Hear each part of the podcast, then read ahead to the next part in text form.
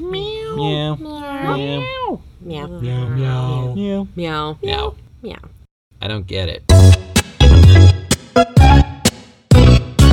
don't care. You know, we both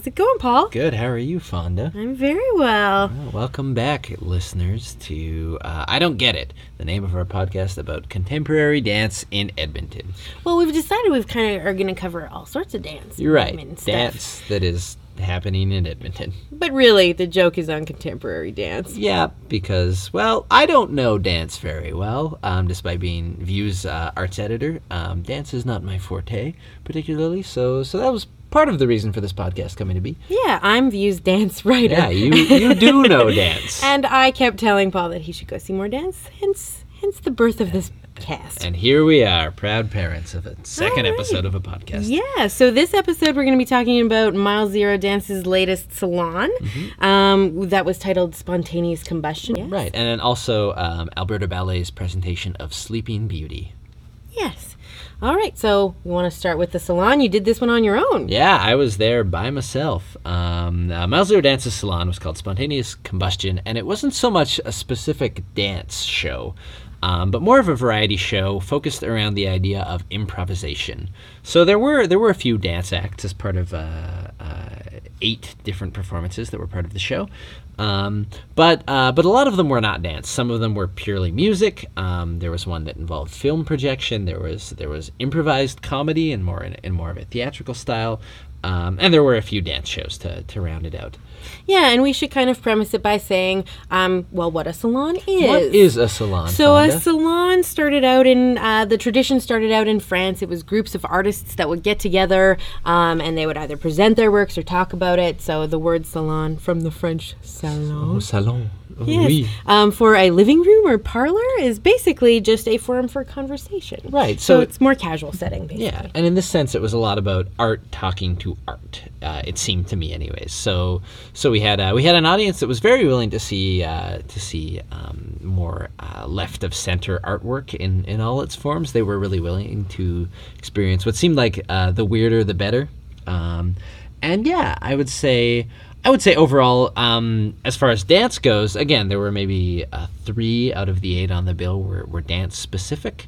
Um, and in that sense, um, two of them felt very much like an idea being presented. There was uh, "Out the Out to In the In" um, by Amy uh, Kubanek, uh, and that that was um, a short uh, improvised dance work. And then there was also um, a "Library" by Miles Zero Dance themselves, and then also a uh, a, a uh, choose your own flamenco by uh, Rosanna Terraciano. Terraciano. Oh, good, I got it right. Oh, Good yes. work. Oh, okay, um, and that that was those the for two of those were very short, and then and then Library by by Mile Zero Dance um, was one of the standouts actually for me. Um, it was a really interesting um, take on on dance and setting it up. They set it up like um, the two dancers, Jerry and Lynn, were were librarians, and they had to get rid of all these books.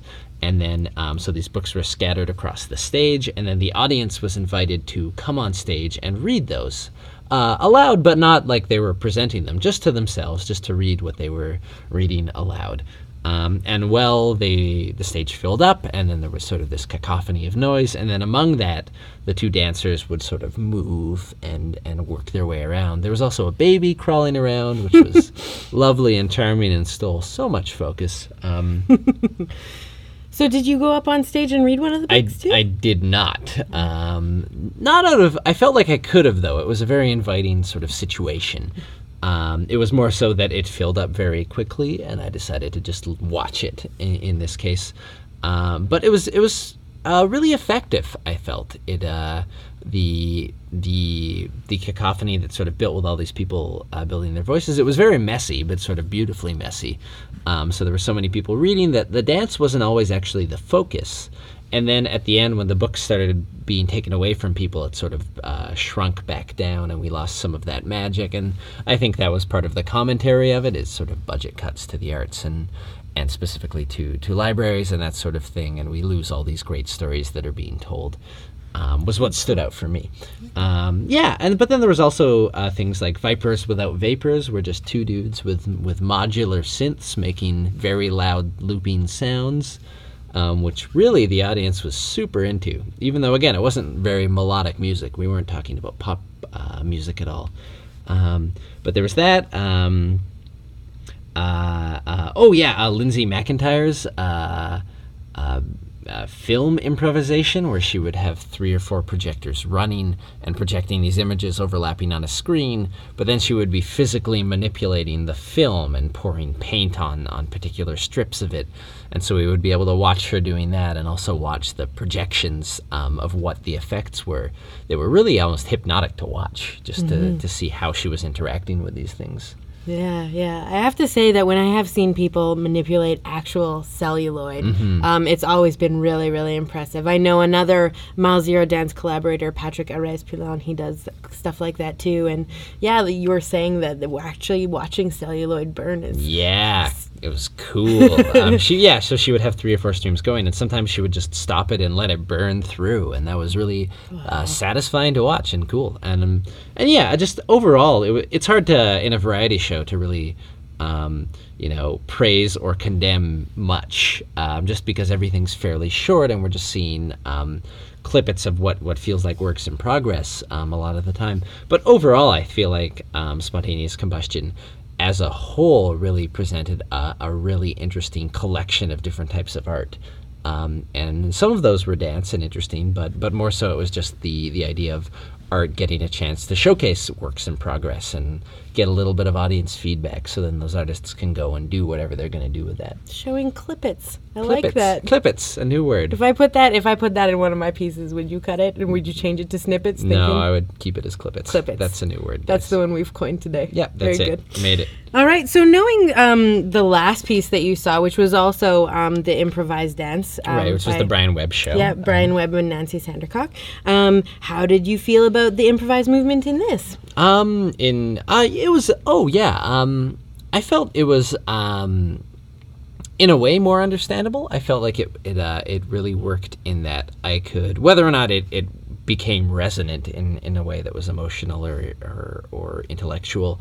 Um, you could see them sort of working through things and trying things. So in Choose Your Own Flamenco, um, a number of traditional flamenco moves were paired up by by the audience with traditional flamenco sounds, I guess, and, and the, the artist Rosanna got to sort of experience those in their own way, and, and, and not all of them worked. Um, even you know, even as she was writing down the pairing, she would say things like, "Oh no, this was the pair I didn't want to go together," and that sort of thing. But but you got the sense of people trying things, and and it was exploratory.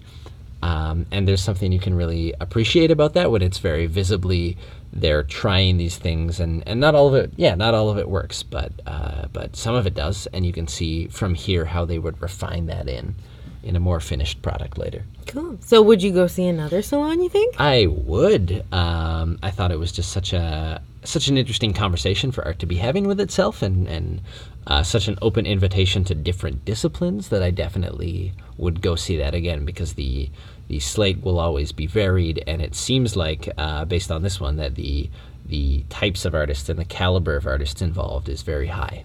Great. So- Yeah, well, you'll probably get another chance because Mile Zero is going to have another salon this season. Okay. Um, that one is going to happen on February 1st. It's called, actually, this one's called The Great Depression. So um, I'm hearing that the themes that they're going to be exploring are of the dirty 30s and mental illness. Right. So uh, that one should be interesting too. Yeah, yeah, definitely less improvisational, but definitely the the subject matter they're laying out is something else. Yeah, very cool. Well, good for you, Paul. Great, made it. That was one. you weren't there for that, but you were there on Wednesday when we went to the Alberta Ballet. Yeah, so Alberta Ballet was presenting Les Grands Ballets Canadiens de Montreal, um, which is a very long title for Oh, a yes. dance company. I'm sure their Twitter handle is very long. Off the chain. um, so yes, and they were presenting Mats Ek.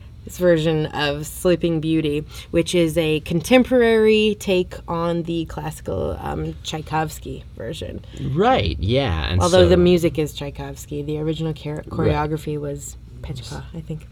but uh, but yeah, so so the music is intact from from that classic version, but the the story has been um, theatricalized, if that's a if I can add enough suffixes to make that real, and uh, and sort of explored in in a very uh, what I felt was a very narrative way. It made it made a lot of sense to me. Um, I've never seen a ballet before.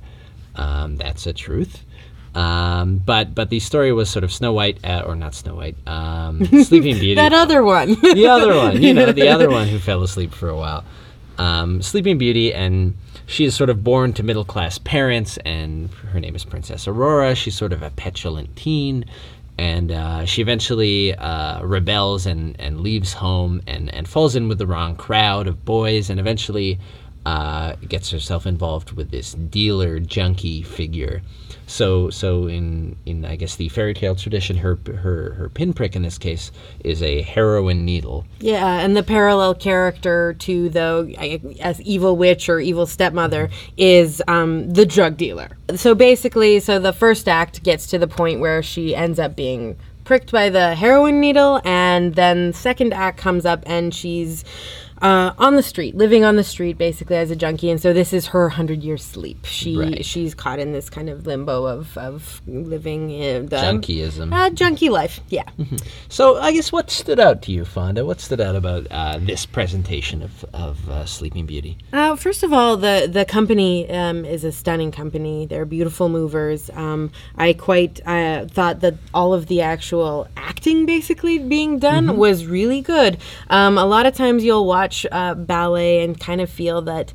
The characters don't quite get there because the movement is just really what you're focusing on. But this one, they they had some pretty good performances. Um, Valentine Legat, who played Aurora, um, was a great petulant junkie 16 year old. did great Uh, she she was fantastic. She had really nice movement quality, a lot of really um, defiant chest leading uh, with her movement. So um, her qualities were great. I also thought that uh, Cara Boss, the basically the the dealer, um, his movement was pretty pretty fantastic. He had Mm-hmm. this kind of signature, which was sort of like a squatting hobble. Yeah, yeah, that, Yeah. that sounds like a fair Yeah. way of putting it. He And- would sort of like, yeah, squat down and sort of like move. Almost kind of like he was riding a horse that wasn't there. Yeah, like a, or Uh, like a crab walking forwards. Yes, like a crab walking forwards. And they did a lot of crab walking in it actually as well. Yeah, there yeah. was some more crab walking than I thought. Um, but anyway, so Mats Ek, though, I guess we should say, is a Swedish choreographer. Yes. Um, who's been, um, he's very famous Swedish choreographer. Yeah, he started out more in theater. Um, he was involved in, in, in working with Ingmar Bergman, the legendary film director, um, and, and theater director, and, and found his way to, to dance through that. And so, fittingly, this was a very theatrical take. And in that sense, the narrative was very clear. There was no there was no issues for me in, in understanding any almost any parts of it that were that were going on. Yeah. Um, and in fact, in the second half, got pretty crazy and, and less about dance and more about the narrative and the style that was going on. Yeah, so um, they went really meta with the character of the prince. He Mm-hmm. basically starts out as, as a plant in the audience, yelling about um, about how the dancing. I don't get it. Yeah. what is this? Um, so so yeah, early on in the second half of the show, this man stands up and he starts shouting. He's dressed in a nice suit. Uh, he could definitely fit in uh, with with most of the crowd who'd been there. And then he's he comes up on stage and continues shouting in, in the faces of the dancers. You know, what is this? I don't Yeah. I don't get it. How? And then you know, to us, you know, why are you paying for this? Ha ha ha. Why are we paying for this? Nobody right. understands it. sort of making fun Um, of, or I guess poking fun at, you know, Mm-hmm. the the um, stereotypes of ballet being inaccessible. yeah, and at one point they actually stage a fake bit of Swan Lake right in front yes, of him. they they he drag him to his own seat. Yeah, and he he sort of sits there with his arms crossed and watches like more traditional ballet play out for him. Mm-hmm. And then he's he's dragged off stage. He sort of walks off into the wings, and then and then comes back um, with a gun and, and shoots the junkie. Uh, the the evil junkie who He, was he emptied that cap gun into Yes. into the uh, into the um, drug dealer. Yes, Yeah. it was it was shocking. Um, the audience definitely jumped because cap guns are loud and unexpected in ballet. And I honestly Jubilee. cannot recall a dance performance where I have heard a gun fired. So No, um, let alone six or seven or eight times. He emptied the entire cap. Yep. Yep. Um, and then and then he becomes the sort of savior prince character. He he takes her out of out of her junkieism, and they uh, in a sort of cyclical uh, turnaround. We end up sort of in a sort of like how she was born with her middle class parents. We get to see um, a a sort of uh, parallel scene where her and her new man, her new husband, sort of sit down at this table, and everything is very like normal and neutral. And she's come out of her spiral, and then she gets pregnant again, like her parents did. Uh, but then, um, Oh my uh, God. Uh, then the twist ending um, is is you know she she was born as this beautiful white egg is the first image we get of Princess Aurora. Um, and then the child that Princess Aurora has is this purple egg, which matches the the junkie's clothing choices. Um, Yes, his shoes were this bright purple, and same his- as the crack baby yeah, egg. Yep, yeah, yeah, and that was that was the the implication we took from that that this was her sort of crack baby that was born, and you know after she gives birth to it, she's sort of in these withdrawal or OD twitches, and the the the prince picks up the the egg and sort of takes it away from her, and eventually she crawls over and and grabs his legs, and that's the end. Um, you know, And I have to say that the actual the the twitches that she was going through post post birth, Mm-hmm. um, that was a kind of an incredible thing to watch actually because the thing about ballet is that it's all very tight and isolated and perfect, and to see this dancer just pretty much losing it. Yeah. Um, for a good minute or so. yeah, it was, um, it was not just a, like a, a twitch and then she was done. She went for Mm-hmm. a good long while. yeah, yeah. It was um, it was actually quite good. I'm I'm, I'm assuming she was probably pretty dizzy, but. Yep, and that was certainly a jarring ending. The people behind me were, you know, as the, as the curtain came down, went, "Oh, that's not the end," and and that very much was the end. Um, Yeah. um, much to their chagrin, I'm sure. But um, so a bit of a, a bit of a dark take on on the, the fairy tale, but but certainly um, a very very interesting one to watch play out, especially in that second half. There was this weird non sequitur um, where after the prince has found Aurora and they've they've dealt with the, the drug dealer, um, out of nowhere this this chef comes out and for about five minutes commandeers the stage, not dancing, but with a big pot and this actual fish on stage, which he chops up while shouting with a cleaver, with a cleaver, on stage. a real fish, while shouting to the audience about how you make fish head soup. yes.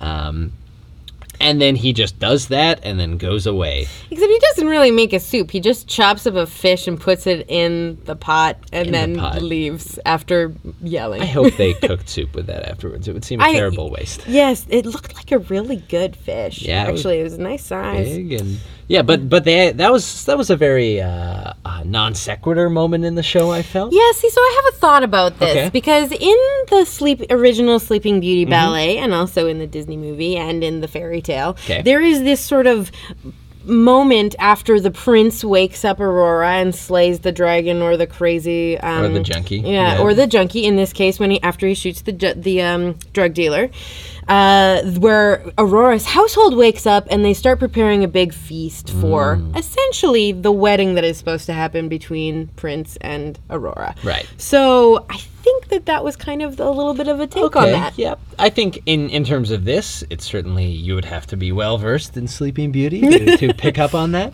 But uh, it was certainly an interesting addition, although certainly perplexing. I felt. Totally absurd. Yeah. Totally Oh, yeah. absurd. Yeah, this whole second half felt fairly Python esque a little bit, with like the meta break of the prince, and then that there was certainly some some uh, absurdism. Right. So never never having seen a ballet before this, um, how did you feel about the movement? Uh, I thought it was um, it was very big, um, which sounds like such a ridiculous thing. But just these these dancers would sweep across the stage and jump, and it would you know uh, trace shapes with their bodies and arms that were really it was really interesting to watch and really um, engrossing. Especially the bigger it went, there were these beautiful moments of flocking that would happen where.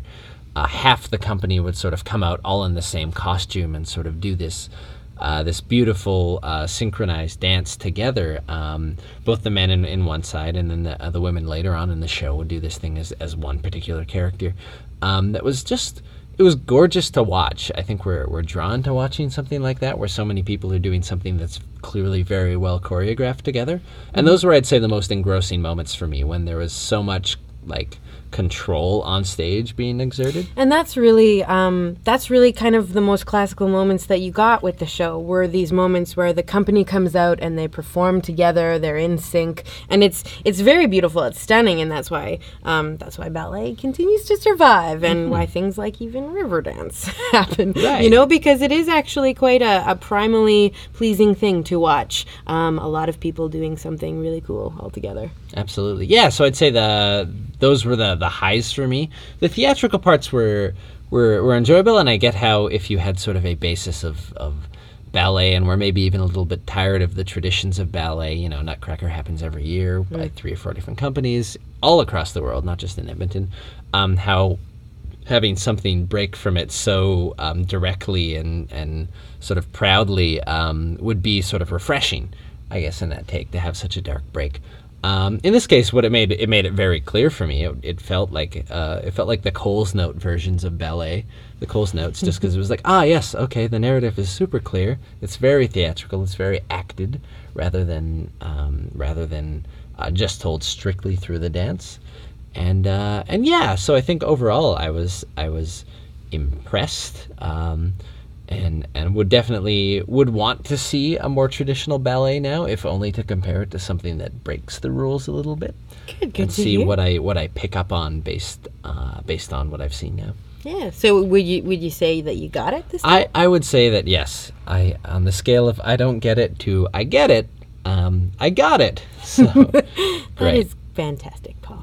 Great. I, hope so. Um, up next, I think next time we're actually going to Mm-hmm. talk to Annie Dugan and John Elliott from Firefly Theater Yeah. about their latest circus theater musical spectacle. It's Right. called Craniatrium, um, which runs November 26th to December 8th at the Arts Barns, and we're going to talk to them about um, doing circus movement. Right, and constructing those sorts of shows, and so that'll be ooh an interview, an, a live interview, live in quotes because this is a podcast. Up next after that is Convergence, which is the Mm-hmm. Good Women Dance Collective's um, Like a yearly show they do. Yeah, yeah. They they bring in different choreographers every year, and they all- usually also present one of their own works.